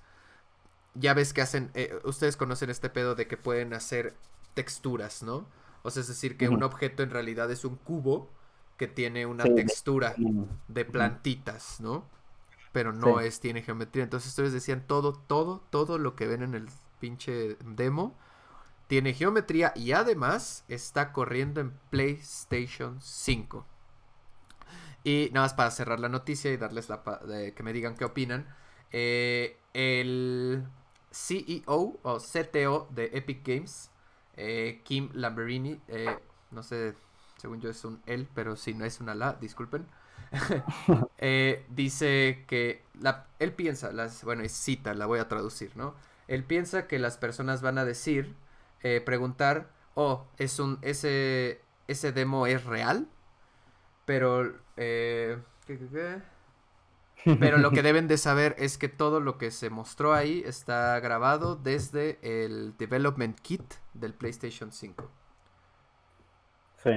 Entonces, un cable de HDMI salió del PlayStation 5 a una grabadora y se jugó en tiempo real, sin edición, no tricks. That's what comes out of the box. Entonces, tú que creo que sí ya lo viste, Iván, ¿qué impresiones te dejó? Pues está impresionante, la verdad. O sea, yo lo vi y realmente sí es como el primer vistazo que tenemos ya a lo que es Next Gen. Uh-huh. Pero sí, o sea, impresionante. Se ve que Fortnite ya les dejó, sí, les ha dejado mucho varo a Epic como para desarrollar este tipo de tecnologías. Está muy, muy chingón. Lo de que es para PlayStation 5 realmente se me hace un poquito irrelevante porque realmente va a estar, justamente está como que implementado, desarrollado para que pueda correr en un Play 5 o en un Series X. Entonces, no sé qué tanta diferencia tenga de que sea un Play 5 realmente o Series X. Sí. Realmente... O sea, el punto ahí creo que es un poco más que no fue editado post video, por así decirlo, ¿no? O sea, como la idea no de que salga de un Play 5 o de un Xbox Series X, sino de que lo corre directamente la consola, sea la que sea, ¿no? Creo que era un poco como la idea. A mí se me hace un poquito más como de vender la marca Play, pero bueno. Sí, ¿ya? Yo creo que todo eso tuvo que ver con varo. O sea, hubo PlayStation, para que ellos dijeran esta noticia y no dijeran Series X y PlayStation, seguro hubo un estira y afloja. Tal cual, dice, güey, promociona tu nuevo engine y di que es en PlayStation. Y te voy a dar un kilo de varo, güey, así tremendísimo, güey. Aparte, PlayStation, a través de las generaciones, siempre se ha remarcado por... Nuestras gráficas son un poco mejores. Y digo, en general creo que sí. Pero sí, a lo mejor es parte de ese mismo trato, ¿no? Como vas a demostrar nuevas gráficas, que diga PlayStation, ¿no? Claro, sí, pero sí, es un salto que se ve bastante bueno. Ya yo me muero por ver qué pueden desarrollar en ello. Se ve muy, muy impresionante. Sí, sí, justo un Cyberpunk 2077 con ese tipo de engine estaría acá... Increíble, güey. Muy cabrón, güey, muy cabrón. Pues yo creo que lo más que les puedo decir, chavos, véanlo. Si les gusta animación, gráficas, les interesa el desarrollo tecnológico de cualquier tipo visual, topen ese pedo, güey, está muy loco, güey. Y si le subes a todo, se ve re guapo ese trip. Y mira, justamente para cerrar quizás este tema, pero el otro día hablábamos de esto de las next gen, ¿no? De las siguientes generaciones, que hubo brincos muy impresionantes de Super Nintendo a Nintendo 64 y luego entrando como a PlayStation por primera vez, ¿no? Y fueron como brincos muy, muy grandes. Uh-huh. Y desde Xbox normal hasta ahorita Xbox One, por así decirlo, obviamente las gráficas han mejorado, obviamente hay engines nuevos y sí, pero no se ha sentido un... Este es otro nivel de gaming, por así decirlo, este es otro nivel, otra plataforma de realismo y creo que se van a tardar, pero realmente imagínense cuando de verdad puedan jugar un juego fotorrealista en el que puedas hacer lo que quieras. O sea, si por sí un Red Dead Redemption 2 se ve poca su madre en todos los momentos, imagínate que todos esos pequeños detallitos de eso se ve tantito pixeleado, tantitito feo, ya no existan, pero absolutamente. Y yo creo que en ese momento no va a ser solo un escalón, sino más bien una rampita hasta que lleguemos a ese punto. Y pues justo este Unreal Engine nuevo es otro empuje, ¿no? Para seguir subiendo por esa rampita, por así decirlo. Sí, sí, muy cabrón, muy cabrón. Y quién sabe dónde nos va a llevar, güey, ¿no? O sea, porque también ahora van a poder cargar las cosas mucho más rápido. Y pues eso va a dar dividendos muy curiosos, güey. Bueno, el siguiente tema que quería entrar, nada más como rapidito, que me parecía como divertido, interesante, era pues... Salió este video de el Inside Xbox, de qué fue, de como cuáles son los juegos que van a salir como de indies y third parties y otros diferentes personas que no son como los jugadores más cabrones de la consola. Y nada, o sea, quería saber si... Bueno, primero ambos lo vieron, vieron los trailers, vieron toda esta... Vi varias cosas, sí, o sea, sí. Sí. El Inside Xbox que pasó apenas el... Ajá. Que fue inglés. El miércoles pasado o martes pasado, no me acuerdo, pero sí hace una semanita. Sí lo vi. Ok, pues nada, o sea, aquí tengo los nombres de todos los juegos que se anunciaron, que no fueron tampoco muchos. Y yo nada más quería empezar por decir, o sea, el primerito que muestran, que es este shooter como futurista con espadas y... Sí me acuerdo medio que parecía Cyberpunk al mero inicio. Justo. Yo pensé que era Cyberpunk, pero no lo fue. Se llama Bright Memory Infinite y es, nuevamente, un juego hecho por una persona, güey. ¿A poco? Por una persona, güey. Ahí como lo ven y como se ve, güey, porque se ve... Digo, es un video, no parece ser gay. Juego, claro. No sabemos cómo va a acabar el juego, pero es una persona, güey. Una persona... Hasta ahorita la que desarrolló ese pedo. Y creo que ya lo había lanzado, pero creo que era como nada más una primera parte en Steam, de acuerdo a una... Como un early access, ¿no? Ajá, un early access. Y entonces ahorita, pues nada, o sea, la neta, mucho reconocimiento a la persona que se hizo el Bright Memory Infinite en un estudio de una sola persona, güey. Pues sí, y cabrón. Lo showcasean en Xbox, ¿no? Después, el trailer de Dirt 5, que... Pues, de nuevo, no me gustan mucho los juegos de carreras. Pues bueno, no me llaman mucho la atención, la verdad. Sí, no, lo comparto, pero los Dirt son buenos, la verdad, están bien hechos. Digo, no hay mucho más que decir. Ok, y luego, una cosa que a ti sé que te interesó, que te gustaba, el Scorn. Sí, lo vi desde hace varios años, cuando sacaron unas imágenes nada más de como un arma que disparaba muelas, que me recordó un chingo a la película Existence, que no sé si alguien por ahí la haya visto, es justo relacionada como con videojuegos de Next Generation, pero ya a otro nivel, en donde básicamente tú conectas la consola a la columna vertebral, uh-huh. y entonces pues ya es un modo de realidad virtual, pero a otro nivel, ¿no? Sí. Pero bueno, este juego Scorn maneja esa gráfica como grotesca, cuerpos invertidos, como todo de hueso, ligamentos y sangre. ¿Se ve bien? Sí, se ve bien. Y super gigeresco, ¿no? Bien, pero sí, bien, muy giger. Cabrón. Sí, de H.R. Giger, el que diseñó Alien, por si alguien no lo sabe. Sí, exactamente, ese compita. Luego estuvo Chorus, un juego que se ve básicamente como el Starlink o cualquiera de estos como de batalla del espacio. No me llamó muchísimo más la atención. Y después vino el Vampire the Masquerade. Se ve bien, se ve bien. Yo sí jugué el anterior, el primer Vampire the Masquerade. Se sentía un poco simple tal vez, sobre todo como que sí, me dio como una sensación de un juego de generaciones pasadas, aunque digo, en realidad sí es un poco viejo ya. Uh-huh. Pero justo lo jugué gracias al Game Pass, y como fan que ustedes saben de Calabozos y Dragones y juegos de rol de mesa, ¿no? Este juego está basado pues en el juego de rol de mesa de vampiro, que justo es Vampire the Masquerade, por eso se llama así, está basado en eso. Uh-huh. Y lo que me gustó mucho es que se mantuvieron muy apegados, como que fueron muy fieles a detalles y reglas del juego que vienen en el libro. Entonces, mientras estaba jugando el juego, explorando pues nuevos lugares, nuevos poderes y demás, como que decía, wow, esto es como tal cual lo plantea el libro, y eso se me hizo como muy atractivo. De pronto se sentía un poco repetitivo, el combate está bien hecho, pero no súper pulido, había algunos detalles, pero justo este siguiente, si mejoran todo eso, creo que puede ser un súper buen juego, si te gustan los vampiros, claro. Sí llamó mucho la atención que se veía medio, como tú dices, de una generación pasada, ¿no? Sí, raro, y como difícil de involucrarse en el realismo y todo cuando ya se ve así, ¿no? Como, uy, rarito. Claro. Pero sí está bien la historia, me gustaba el setting, aparte del primero, pues así, Londres, época colonial, la historia del inicio, pues es tal cual, digo, no es ningún spoiler porque es el inicio del maldito juego, tal cual, pues un vampiro te convierte a ti y tú matas a tu hermana, y entonces como que es tu búsqueda por el güey que te convirtió a ti, como un poco por venganza, pero también por entender qué eres ahora, y manejan cosas muy interesantes de, por ejemplo, si hay como el rollo de los crucifijos y del ajo y de esas como ideas viejas como de los vampiros, uh-huh. pero que está interesante, y de pronto estás como olfateando a alguien y lo estás rastreando, pero hay como algo de ajo y como que tienes que rodear porque si no te jode. No sé, está raro, pero interesante está. Okay. Está bueno. Imagínate aquí con tanta taquería, güey. Con tanta taquería. Sí, vampiros, Ciudad de México. Inmunes, güey. Sí, no, inmunes aquí, güey. Sí, aquí, no, es que a ti te hace el ajo, no, ya a mí no me hace, güey.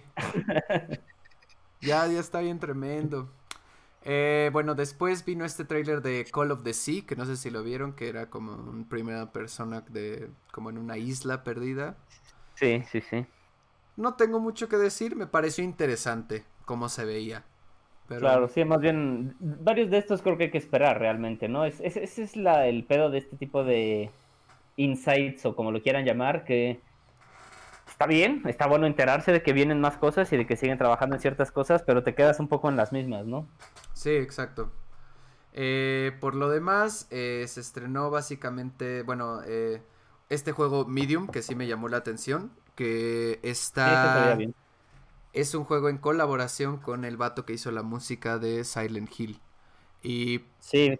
Directamente dijeron los developers en el video tal cual que ellos estaban tratando de entrar a este terror psicológico, recuperar la esencia de Silent Hill sosa, ¿no?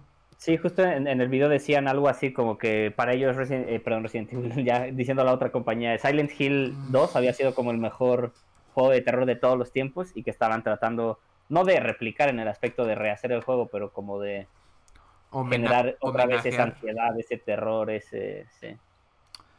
Muy bien. Scarlet Nexus, güey, ese me gustó un chingo, güey. Bueno, me llamó la atención. Es el que estaba pachequísimo, ¿no? Con plantas rarísimas y qué sabe qué desmadre. Monstruos planta y es de Bandai Namco y que tiene como poderes mentales el compa. Se veía chido, super güey. Anime, ¿no? Super anime.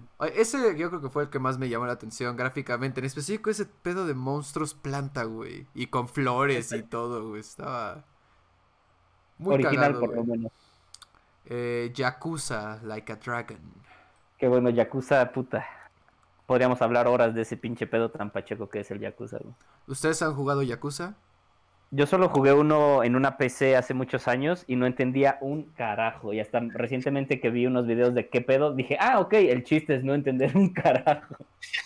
Se trata... en Game Pass, ¿no? Los metieron, sí. Creo que no sé si todos o casi todos, no sé. Casi todos, sí. También hay muchos que al parecer solo salieron como en Japón, pero sí salieron también muchísimos en todo el mundo, digamos. Y pues para los que no lo hayan visto...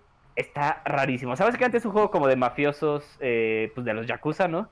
Básicamente podrías compararlo con un estilo GTA, como la ciudad, pedos, masacres y demás, uh-huh. Pero hay un chingo de niveles o desafíos o momentos que es concurso de baile y todos están encuerados y tienen lanzallamas por algún motivo y está rarísimo. O sea, de verdad, el juego carece de sentido, pero adrede de una manera muy cagada y aparte muy japonesa, ya sabes, como muy... escandaloso todo, no sé cómo decirlo, güey. Están, no los he terminado ninguno de ellos, pero están raros y entretenidos y sin duda es algo distinto. Yo lo que escuché que se me hizo interesante fue que este nuevo, el Like a Dragon, creo uh-huh. que un RPG por turnos, creo.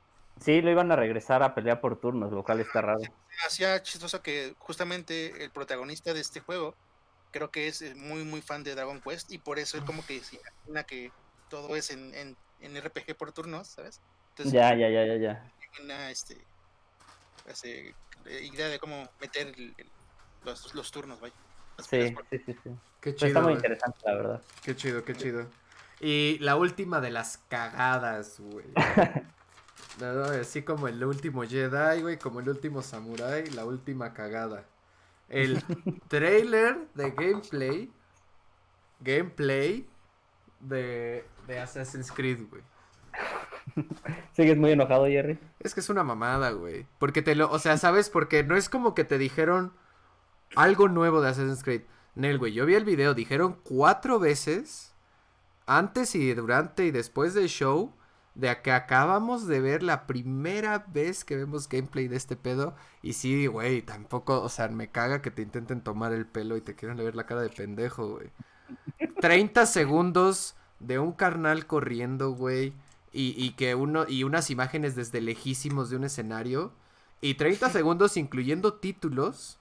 No es gameplay, no estén chingados. Es más gameplay, el tech demo de Unreal. Es de un juego que no existe. Es más gameplay ese que el pendejo Assassin's Creed Valhalla, güey. Pues sí, en realidad tienes razón.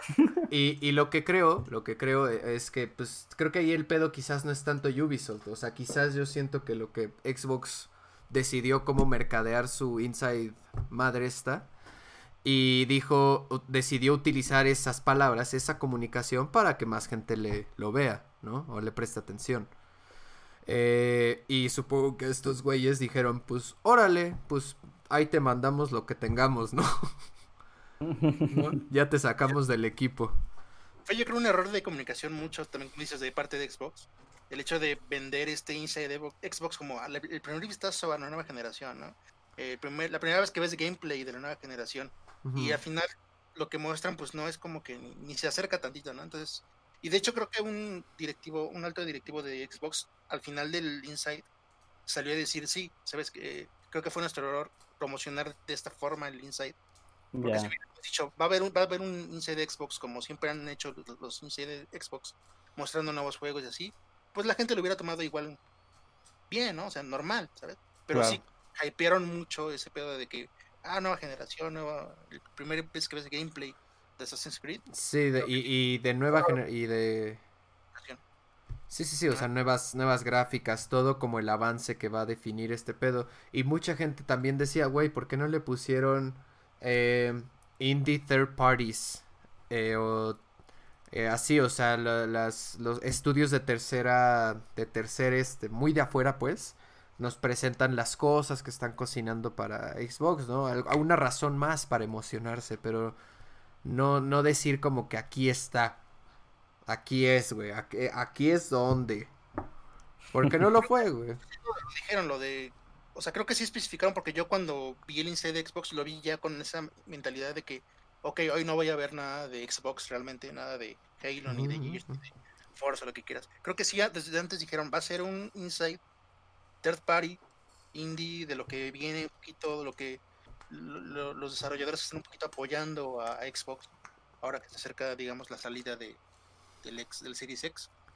Y creo que en un mes, en junio, julio más o menos, viene el otro Inside de Xbox. Ya con lo de... Ajá, ya con lo First Party, con lo que traen ahorita todos los estudios que compró Microsoft, que a ver qué frutos están dando, ¿no? Muy bien, muy bien. Pues sí, digo, solo ese detalle me pareció muy abusón, ¿sabes? Como de quererte hacer güey. Y es como, sí, metieron una pata. Pero bueno, X, no pasó nada, pero para ese pendejo como, güey, mejor no digas nada y solo enseña eso nuevo y ya. Claro. No te metas entre la espada y la pared, güey, porque se metieron y les cayó, pero mira, ¡pum! Vi varios reacts en vivo de varias personas que sigo en diferentes YouTubes, y todo el mundo fue como, no mames, que eso fue, güey. Entonces sí fue como... Es que en realidad los Inside nunca han sido algo que digas, wow, o sea, qué innovador, o que mostraron algo. No, realmente no.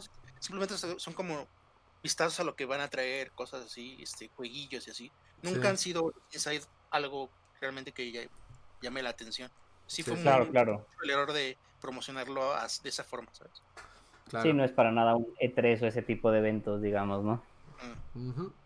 Y pues cerrando la última noticia o tema del podcast que nos atiene a nosotros los mexicanos, porque ahora sí que les gusta que nos llueva sobre lo mojado, güey.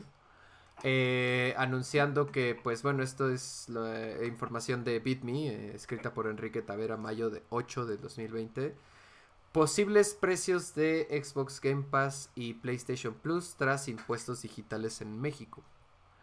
Y básicamente es luego de que el gobierno federal aprobara la nueva reforma fiscal a los servicios de movilidad y entretenimiento, todos los que son contratados por apps, incluyendo pues Netflix y todo lo demás. Estas subirán un 16% de IVA sus precios a partir del 1 de junio de 2020. ¡Pum! Ya nos cayeron, devuélvala mundo marino. Tal cual.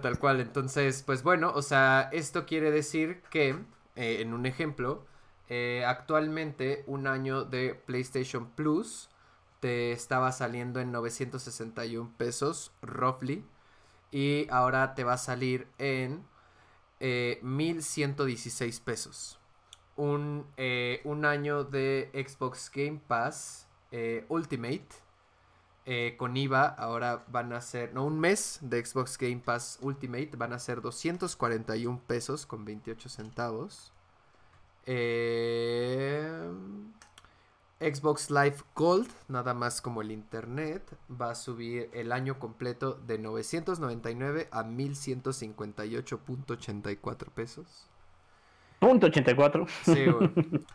Y el Nintendo Switch Online, igual... va de los 389 pesos que costaba el año, ahora va a costar 451. Y lo que decían aquí es que, en esta noticia, PlayStation ya anunció mediante muchas redes que sí va a hacer estos ajustes, porque esto que sale aquí en esta noticia no está como al 100% confirmado de que esos sean los precios finales. Más bien es como haciendo la matemática. Porque aquí lo que dice este compita de la plataforma de BitMe es, por otra parte, Xbox y Nintendo aún no revelan qué es lo que harán respecto a estas medidas, ya que pueden hacer dos cosas: absorber este impuesto y dejar sus precios tal y como están, o aumentarlo, lo cual es lo más probable. Pero el único que ha hecho vocal su postura y que sí lo van a hacer es PlayStation, que ya anunció, incluso yo ya vi el anuncio por correo y en el Play, que dice que... ya, o sea, a partir de tal día todos los precios van a subir. ¡Aprovechen! Porque va a valer verga. Pues, como ven, chavos, ¿están listos? Pues de la verga, pero pues ya sabíamos eso, ¿no? Como que el precio de esas madres no va a mejorar aquí en 1,000,000 de años, carnal. Así que ya ni para qué me deprimo. No, sí, deprímete. No, voy a beber una cerveza. A ver, llora. A ver, llora. A ver, llora, llora. Quiero verte llorar. Es que llegó Nintendo y me dijo que... Te vas a decir, ¡mamá! ¡Le subieron el precio a mi consola! El Jerito Cartman desde toda la vida. Carajo, no era un plan, pero así se dio. Bueno, este fue el segmento noticioso.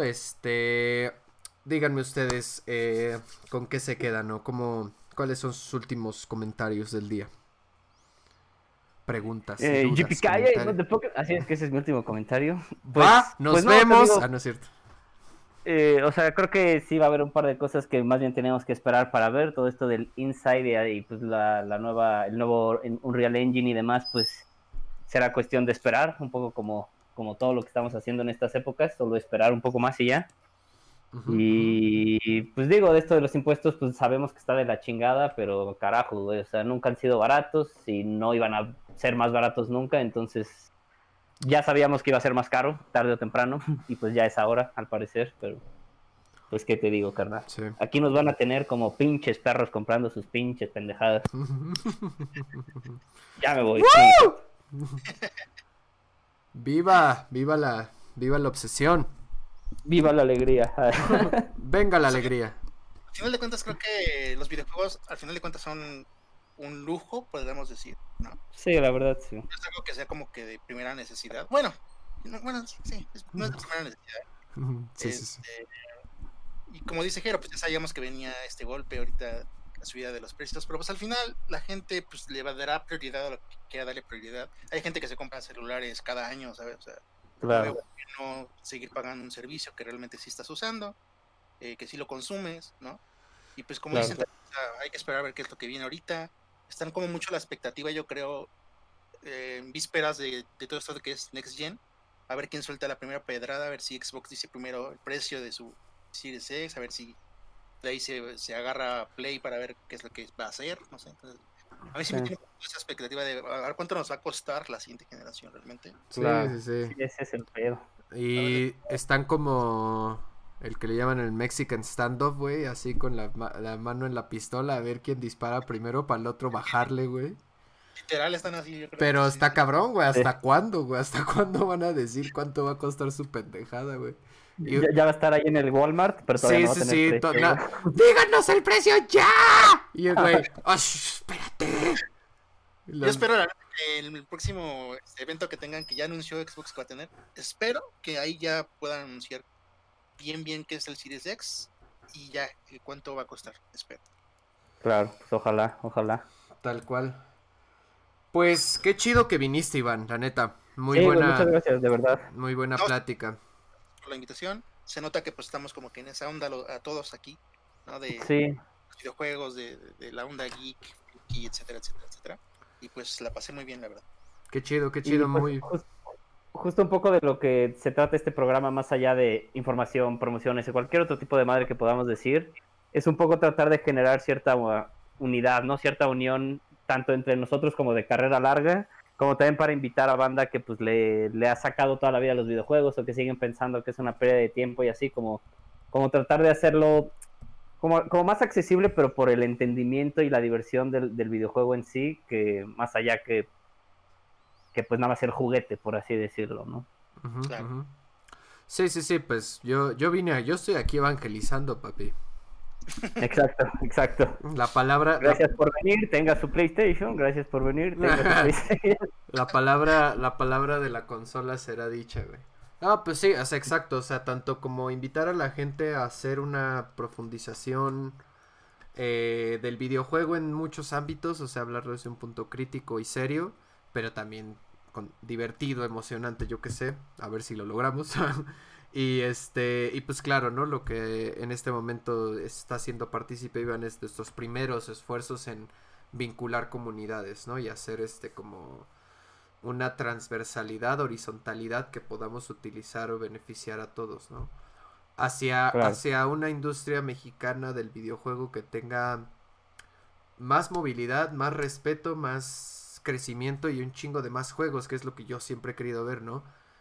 ¿De qué se trata? Y ya lo hablaremos en algún punto. ¿De qué se va a tratar cuando el mundo latinoamericano, en este caso México, se exprese en videojuegos? al nivel que muchos otros lugares, ¿no? Pero pues ya veremos, güey. Pero qué chido, güey. Muchas gracias por acompañarnos aquí en Geeks Así Battle. En el décimo episodio. De la cuenta. A ver, cuando tenga la oportunidad también los promociono igual en algún video o en algún stream. Claro. Ahí estaremos. Perfecto. Sí, sí pues sí. Digo, igual ya fuera del programa y todo, digo, no sé si ahora u otro día, pero estaría bien que platiquemos de vez en cuando. Pues un poco para justo no aliar los proyectos de que ya luego como participar el uno en el proyecto del otro, pero que tengamos estos vínculos, este contacto, ¿no? Esta relación como de compañías aliadas, por así decirlo, aunque obviamente no son compañías, pero como esa idea, ¿no? Sí, claro, pues ahí estamos. Buenos grupos. Sí, ahí estamos. Perfecto. Pues bueno, vamos a empezar a cerrar esto. Recuerden seguir tanto a Hey Freaky como a Geekstasibotl en todas sus redes. Pónganle atención, vean este video, está larguito, pero pues es que se puso bueno el picoseo. Sí, buena plática. Buena plática y pues bueno, voy a volver a poner la rola de Metal Gear porque me gusta. Está bien, ponla. Y pues chévere, ¿no? Perfecto. Entonces, pues nos vamos a empezar a despedir. Gracias, Iván. Gracias a ustedes. Y nos veremos muy pronto. Así es. Oh, acá un final de anime.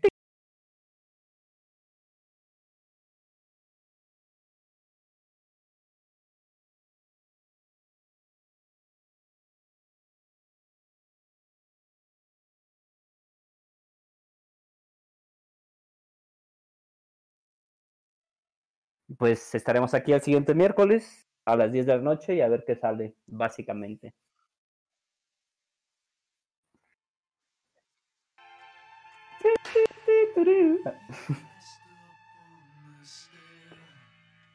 Cuídense, bye, gracias a todos.